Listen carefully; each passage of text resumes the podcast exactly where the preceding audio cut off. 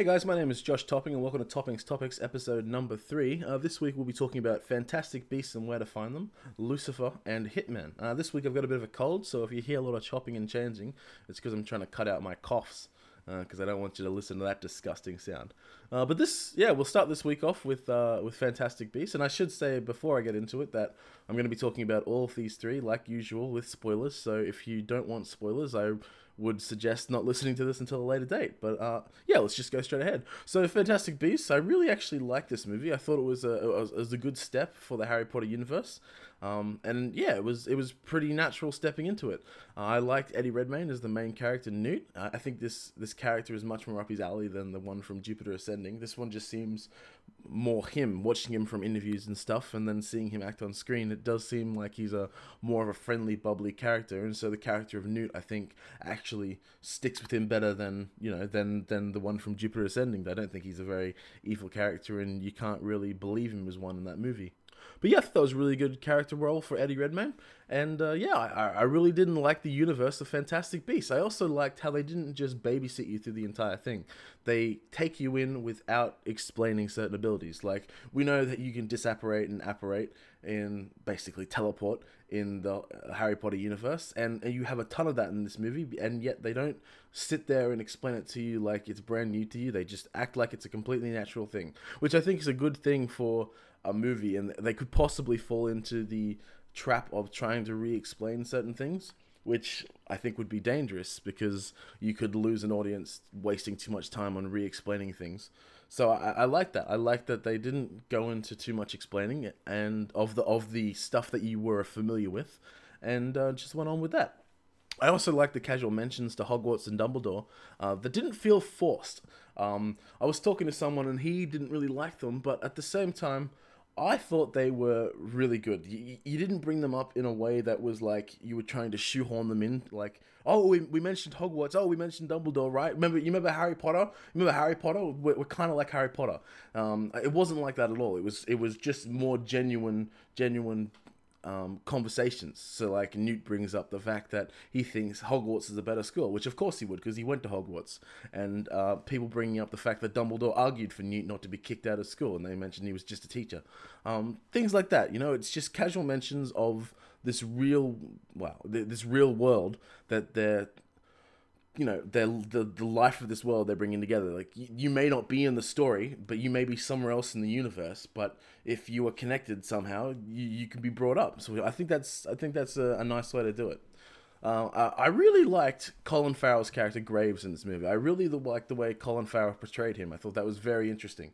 And although it was a nice little twist at the end of turning into Johnny Depp's character Grindelwald, I, I really am kind of sad that we don't get to see Colin Farrell anymore, because I, I thought he brought a lot to that role and a lot of depth. So, yeah, so I'm, I'm kind of sad to see him go. I also find the world before Voldemort and Harry fascinating. Like, you still have a Voldemort-esque character, which is Grindelwald, but not to the scale of Voldemort, um, which is an interesting interesting way to go. And, and Grindelwald's fanatics. I don't really know too much about Grindelwald's fanatics, and I'm I'm interested in that being explored in later movies, which I think will be really, really cool. Uh, there was a little bit of a story problem, not really a problem in the story itself, but I, I it, it seemed like a like a blunt way to end things, which was the possibility of the Muggles or the No-Magers finding out about magic, which we of course know is not going to happen because we've seen Harry Potter and we know the fact that the Muggles don't know about know about magic. So, you know, either they're going to get wiped clean or something's going to happen so they don't find out. So I feel like that was a bit of a bluff ending um, because there wasn't really much tension there. But in saying that, you can swap that to the tension about Credence's, Credence's death, which for an audience coming from Harry Potter, like uh, we were aware of people dying that were important near the end of Harry Potter from four onwards, and Harry Potter, Goblet of Fire onwards, they started killing off main characters. Um, and having, you know, consequences to different actions, which I I thought was a nice little step up as the movie, uh, of maturity as the movie goes on. And this is another another step. It's like, we're in the adult world, we're not in the kids world, we're in the adult world of, of magic. And showing things like Credence's death or the Death Room, where it shows you happy happy memories and then sucks you in. Um, that kind of thing, I think, is an interesting um, interesting twist on on a universe that, you know, we usually found when we were younger is very very welcoming and very magical. Um, and seeing the, the darker side of that and the more adult side of that was a, was a nice and refreshing change, I think. Uh, my only big critique, really, was I didn't really like how Seraphina, which is the American Ministry of Magic uh, lady, I believe that's what her role is, um, how she treated Newt um, when they first got there. They treated them like they were children, and the, the lines between them seemed very, like, teacher to, to student kind of way. There wasn't, like, two adults talking. It wasn't like... Um, you know, an aura and a Ministry of Magic talking. It seemed like an adult talking down to a kid, which, you know, thinking about it, I guess was that she's all high and mighty and they're beneath her. But I just, I, I didn't like the way they portrayed those lines. Like certain things, like she said, you knew about, uh, you knew about um, this guy in town bringing, I'm, I'm, I'm ruining this script, by the way. I'm, I'm not quoting this abso- at all, but this is the basics of what she said. Um, you knew about this guy bringing in these monsters for a whole day and you didn't tell us, even though this lady had tried to tell her the day before and she just talked down to her. Like, that kind of conversation I expect with a student, but with two adults, I I expect it to be a little bit more, uh, a little bit more intelligence. And I, I just, I don't think that was, it just rubbed me the wrong way. And it, every time she was on screen, it, it, it, it made it look like she was either, she looked like she was part Snape, part Dumbledore talking down to Harry. And like, that was just the way her character talked talk down to people, but I, I didn't think it was very good. But overall, I really enjoyed the movie, and I thought it was a, I thought it was a good one. So uh, I'm looking forward to the new one. I think there's what five more coming out or something. So that'll be that'll be cool. As long as they don't, you know, go too hard on one character. I hear they're swapping around characters a bit, so um, not all the one story about Newt. But I mean, I found his character interesting, and I find the story of Grindelwald interesting. So hopefully, if it continues along that stuff, it'll be interesting. The second thing I'll be talking about is Hitman twenty sixteen. When Hitman first came out in twenty sixteen, I was a little bit confused because they released it with an episode-by-episode kind of thing. Like, you'd have one episode released, and then in the next month you'd have another episode released. And then after, like, I think it was six months or something, you had an entire season of Hitman. And uh, this was a pretty confusing and, and strange release schedule. But after playing Hitman, I actually I actually really did enjoy it, and I kind of understand why, which I'll get to a little bit later. Um... But I'll talk about the game for a bit. So after the tutorial, which is two missions that uh, they baby you a little bit, I, I do admit. They they teach you, they pretty much tell you how to get into your, your uh, to your target the first couple of times, and they pretty much take you through baby steps of how to get to your target and kill your target, and certain things you have to do, like changing clothes and stuff like that. It's basically tutorial level, but it was very, very babying. Um... But yeah, the first actual contract that they give you is in Paris, called Showstopper. You have two targets to kill.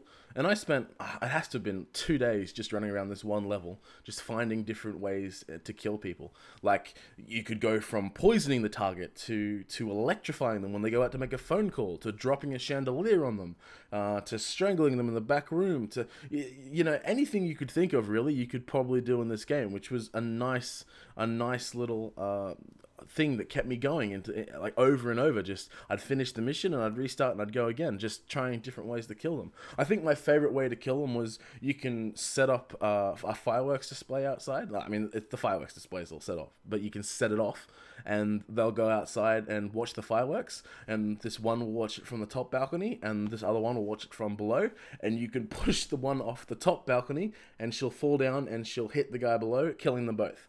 And uh, I think it's called Two Birds, One Stone or something like that. It was it was definitely one of my favorite ways to end a target. And it took me forever to try and figure out how to get them. I think the first time I pushed them off the balcony, the, the guy down below looks up just to look at the fireworks and sees his wife falling straight past her into the ground in front of him because I'd missed him just by inches. Um, but yeah, I think that was really good. And I think that's actually what's what's really hit the nail on the head with the Hitman, is the fact there's replayability in every level. I'm pretty sure the first, at least, maybe fifteen, sixteen times you walk around, you're going to find something new and something random that, you know, you didn't find the first couple of times going through, which will open up new ways for you to do it. Um, there's also, you can also do uh, custom levels with friends. So like a friend of mine, we've actually been issuing challenges back and forth now for a couple of days, trying to stump one another. So you go into a level basically, um, you enter it as, as yourself, and you walk around and you find a target that you're interested in, um, and you right click them basically, and that marks them as the target, and you kill them with whatever, whatever weapon you want. So for instance, let's say I go to the Paris one, right? And then I walk into the ballroom and I see a guy in the back, and I see that he sometimes walks out towards the toilets or something, and I go, right, I want you to kill that target with uh, scissors. So you're going to kill that target with scissors wearing this. And then you put that contract up, and and yeah, you and then you challenge your friend to do that contract. And I, some of them can be easy, some of them can be hard, depending on who you can pick. Um, a friend of mine actually made one where I have to shimmy across the balcony, I have to distract two guards with a coin to pick up a samurai sword, to shimmy back across the balcony, to distract two more people with coins so that I can run past them, to get into my room, to shimmy across another balcony, to stab this guy in the back with a sword. And it's things like that, like when when you set the challenge, for him, he had to go and do that, so he actually had to go and do it, and it's kind of like that anything you can do, I can do better song. So basically he does one thing and he goes, okay, do that and try and beat me at that. And so then I go and do it and I have to try and beat him at that. And then I'll go and make one and I'll go, come on, try and beat me at this one. And it's a lot of back and forth play, which makes the replayability of levels way more fun and way more interesting. And on top of all of that, you have things called the Elusive Target. So basically Elusive Target, they release, uh, I think it's a month. I'm not really sure. I've only been a part of one so far, uh, but I have seen others. Uh, I think it's they release one every month. You basically, you get a elusive target, and this target you have a week to accept the challenge. And when you accept the challenge, you have to go in and kill him without dying. Now, if you die before killing him, you can restart pretty quickly, and you can and you can you'll, everything will be fine. There's no saves, but you can restart from the start and go again. But if you kill the target, you cannot restart the mission and you cannot die. If you die, you will then fail the contract and there is no do-over. If you fail the contract, that is it. You don't get to complete it. And that is your, you know, tough luck, tough titties, off it goes, and you're on to the next one if it comes out then. So I really, really enjoyed that, like, contrast between that and the and the, and the single-player game. My only downside that I'd be annoyed at a little bit is the fact that there is no offline mode. Well, there is an offline mode, but it's not... You can't unlock things in offline mode. All your stuff that you unlock currently is online, but I do believe there is an update that came out yesterday that lets you now use all the stuff you've unlocked in offline mode, but you cannot unlock more stuff unless you're connected to online. Um, which I still think that's annoying because I'd like to, I mean, my internet here is trash, and sometimes I'd like to be able to just play offline and not have to worry about the internet when playing a single player game. Um, but in saying that, I do I do like the unlock system. That's another thing that actually gets you to replay, is the fact that going through and, and killing people in unique ways or finding unique places unlocks you starting in unique places. So that if you go into, let's just stay with Paris, if you go into Paris Um, and you go down to the kitchens, you can unlock the kitchen area, so that next time when you start in that in, in Paris, you can actually start in the kitchen dressed as a waiter, or you can start on the balcony as crew and stuff like that. So, you know, the it, it opens more possibilities, which opens you to wanting to play the game more from those possibilities to see where else you can get. Um, an example of that, I guess, would be that you can start as crew on the second floor, and if you start as crew on the second floor, you can quickly run out the front and you can drop a chandelier on a guy. Now, he's only standing under the chandelier for maybe ten seconds, and if you would try to get there from the start of the mission, from the proper start of the mission, it would be too slow. You wouldn't be able to get up there in time, and you basically would either A, get caught, or B, would just miss your opportunity. So, you know, that was something that wasn't open until I unlocked the crew thing, and then you all of a sudden walk out and you do it. So I think... Yeah, I really think replayability is what is, is the best thing for Hitman, and I actually am really, really enjoying the game at the moment. So, um, uh, yeah, I, I'm looking forward to Season two, which they I think they silently confirmed. I don't know if there's actually been a, a massive confirmation, but I'm assuming so. With the story they tell you, to expect a Season two to be coming. Um, so, yeah, I'm looking forward to that. The last thing we'll be talking about is the T V show Lucifer. Now, Lucifer is a T V show that I am having a difficult time placing because I love this show and I hate this show. The concept of Lucifer is awesome. It's the devil himself walking on earth. He has a brother who's an angel sent by their father, who's God, uh, to bring him back to hell. While on earth, he meets a detective who seems to be able to resist his powers, and that spikes his curiosity, and together they go around punishing the bad guys of L A. This concept I actually really, really like a lot, and most of the time, the direction they take is pretty cool. However, sometimes they bring up situations that they either have to do a cop-out to get out of, or they just avoid it altogether. Um, certain scenes like Chloe watching Lucifer after getting shot six times, like walk away completely fine, and and they remember it the next episode, and she brings it up immediately. And it's it's very clear, you can see the writers very clearly don't want her to believe he's the devil just yet, so it's like it's downplayed so hard and casually brushed to the side. But you've got a character in a compromising position because how she handles it is not how her character usually handles things. For example, when she finds a puzzle she wants to solve, like the Malcolm Graham story arc, um, the dying cop is lying in a coma and everyone is telling her to drop it, and she pursues the case anyway. Uh, but with with Lucifer, she drops it instantly. It's it's just very out of character for her. So I think if they were going to do something like that, I feel like they needed to just either not bring it up so quickly, maybe have her fuzzy and she can't remember it until later, or just have her not remember it at all and have it just, just something that we saw and that she thought she saw, but then it just goes ahead and, and nothing happens. Um, but she knows and she remembers, and she's very convinced that she knows and remembers. So I, I don't really think that's a, a very good thing, and it seems very out of character. Another thing that they actually do is... Um, Uh, they had a burning building, which was started by a grease fire, which was poured on the floor. And in my opinion, I don't believe it should have gone up as this fast, but whatever. The cut to the ad break and cut back with the house on fire. Sure, whatever. Let's just move past that. Chloe turns to Lucifer and asks if he has any idea of how to get out of this.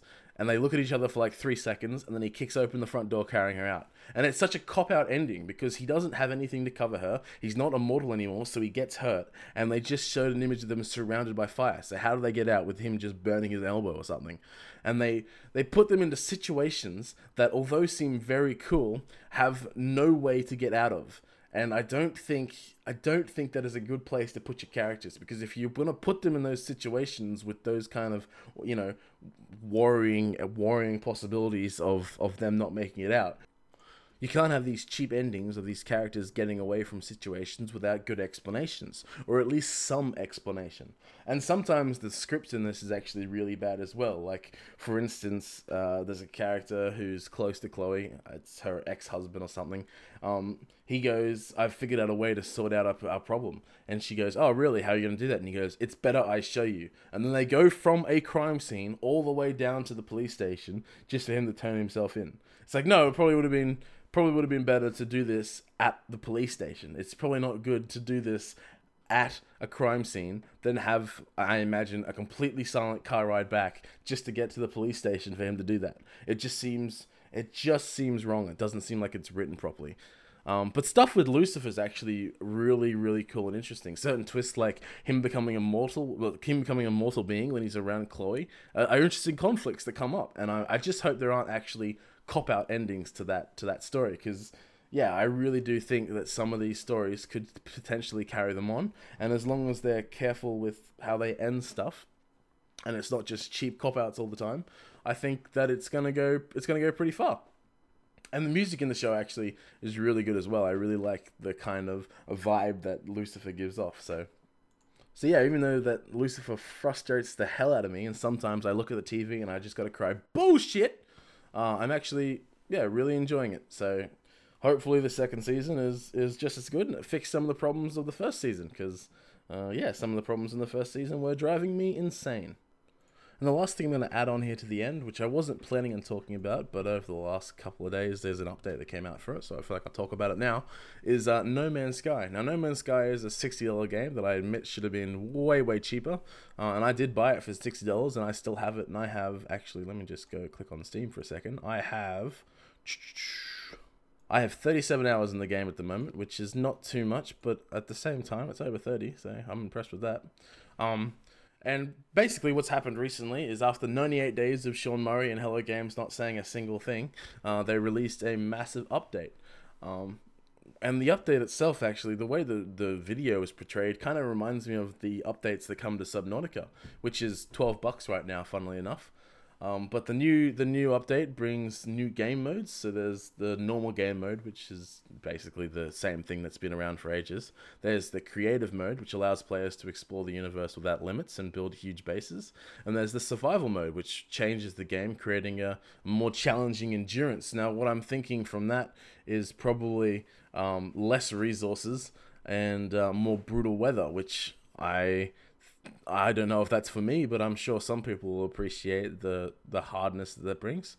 But then again, there's some new stuff that's coming that'll probably help out with that. For example, there's now base building. Um, you can make your own home planet. You basically find an uninhabited base and uh, start creating your own fully bespoke outpost. Uh, you can construct your own homestead and shelter. You use the structures and decorations to build your stuff around you. And you can even recruit alien life form to help research new technology, uh, farming, engineering, weapons, science, stuff like that. Uh, and use the Terminus teleporters in the space station to teleport to and from your base at will, uh, which I think that's that's pretty cool. Another thing they've added is farming, so you can basically take plants and put it inside your uh, your base and basically let them grow. So you have a you have a steady supply of resources to be harvested instead of you you know running out of, say, iron and having to run halfway across a planet to find iron from something. You can also have automated harvesters now, which will actually harvest the resources from mineral deposits. Um, so you're not always you know mining something. You can actually have things mining for you, which I think is actually pretty cool. Uh, you can also have freighters now, apparently. You can purchase uh, interstellar freighters. Apparently it's at great expense, and then summon them from anywhere in the galaxy, which sounds really cool. Resources can be teleported to your freighter while on planet, ideal for stockpiling goods for trading, and customize the inside of your freighter with the base building section, which I think is really cool. So you now have a massive spaceship in the sky, you have a base on the ground, and you can actually store stuff so that you don't just have your inventory and your shitty little ship's inventory. You actually have a big freighter to actually put your stuff in. That sounds perfect. Um, and definitely in the right direction that Hello Games should be walking in, which is actually the stuff they promised at the start. Now, here's my thinking, right? So I've dropped sixty dollars in this game. I've made an investment in this game. So if they're going to update it and they're actually going to make the game more playable and more interesting for me, I feel like I should actually be able to support the game. And the circle jerk that I'm seeing on No Man's Sky subreddit at the moment is going back and forth between people who are wanting to enjoy the game and enjoying the new update and people that want to stay mad at Sean Murray for the fact that they didn't deliver on what they said. Now, if it was a brand new game, if they dropped a brand new game, I can understand being skeptical about it, because probably promises at the start of this game was an absolute joke. However, if you're gonna go, if you're gonna go mad at him for dropping a patch to try and fix his game after complaining that the game's not broken in the first place, I think that's absolutely silly, because he's dropping a patch to improve the game that you're playing. He's not moving on to a new game. He hasn't just dropped it and left it. He's focusing on the game that he's put forward, and he's trying to make it a better experience. Now, did he drop the ball at the start and absolutely make a shitty game at the start? one hundred percent. He did. He dropped the ball. He made promises that he couldn't commit to, and that was absolutely appalling, and that is something that we should definitely remember if he makes a new game, to to remember in the future for games that come from Hello Games. But he's come forward and they've actually put patches in. They're trying to fix stuff. There are brand new content, ridiculous amount of content coming out to help out, and I think that's a step in the right direction. I think that's something should be applauded for, um, because that is something that is actually going to help the game. And it, I mean, it may not save it from its turmoil. It, it may not you know get it out of the ashes completely, but it's definitely a step in the right direction to have people maybe back in interested in the game again. Um, but yeah, so I think I think that hopefully that game does come through a bit better. Uh, I wouldn't suggest buying it, is my absolute brutal honest answer right now. If you if you have got the game and you're sticking through it, I reckon go ahead, stick through it and see what the patches bring out and let's have a go. But if you haven't got the game, I would wait until it drops like seventy-five percent price. I would not buy this game for maybe, unless it was twenty bucks, twelve bucks, twenty bucks, somewhere around there, somewhere around the Subnautica range, like something that's actually what it is right now. It is a shell of a game that needs more stuff added to it, and uh, that's just the brutal honest answer for that. But yeah, that's it for this week. Uh, I won't be back for another fortnight like usual. Uh, we actually got approved for iTunes, so you'll be able to find this podcast on iTunes now. And uh, I'm working on Android as we speak to see if I can get it on there as well. Um, but yeah, so I'll, uh, I'll see you in a fortnight. Cheers!